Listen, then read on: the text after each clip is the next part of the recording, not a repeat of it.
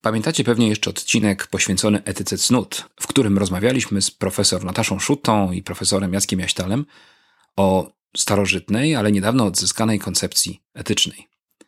W dyskusji pojawił się problem, czy ta odgrzebana ze starożytności, chociaż całkiem żywa dzisiaj tradycja, jest w stanie wyjść naprzeciw problemom współczesności. Żeby to rozpoznać, być może zwrócę się do kogoś, kto kompetentnie nam o tym opowie. Spróbujemy w związku z tym zadzwonić do Warszawy.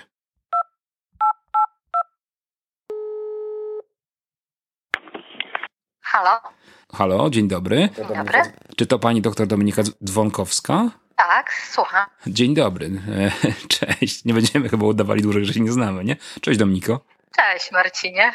Jak pewnie wiesz, nadaliśmy rozmowę o etyce snut, ale pojawiła się w dyskusji kwestia tego, czy ta starożytna koncepcja, chociaż odzyskana dzisiaj, jest w stanie wyjść naprzeciw współczesnym problemom. Wiem, że jesteś autorką bardzo ciekawej książki pod tytułem Etyka cnót środowiskowych. Nie pomyliłem tytułu? Dokładnie, wszystko się zgadza, etyka cnót środowiskowych. Świetnie. To powiedz mi, czy zgodziłabyś się nagrać rozmowę na temat tego, czy udaje się i jak udaje się połączyć koncepcję cnót ze mm, współczesnymi problemami związanymi z etyką środowiskową. Możemy się umówić na przyszły tydzień na rozmowę na ten temat? Jasne, bardzo chętnie. No to powiedz mi jeszcze tylko jednym zdaniem na zachętę. Jak ci się to udało? Czyli spróbuj streścić w jednym zdaniu całą swoją książkę. Jak można połączyć te dwie tradycje?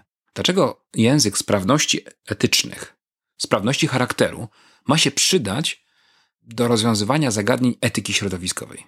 Etyka środowiskowa stawia przed nami e, pytanie o moralne wyzwania związane z ochroną środowiska. I myślę, że ten język cnót bardzo dobrze pokazuje, jakich cech potrzebuje e, ktoś, kto rzeczywiście tą ochronę środowiska potraktować jako pewnego rodzaju wyzwanie moralne, a nie tylko wyzwanie dla nauk biologicznych.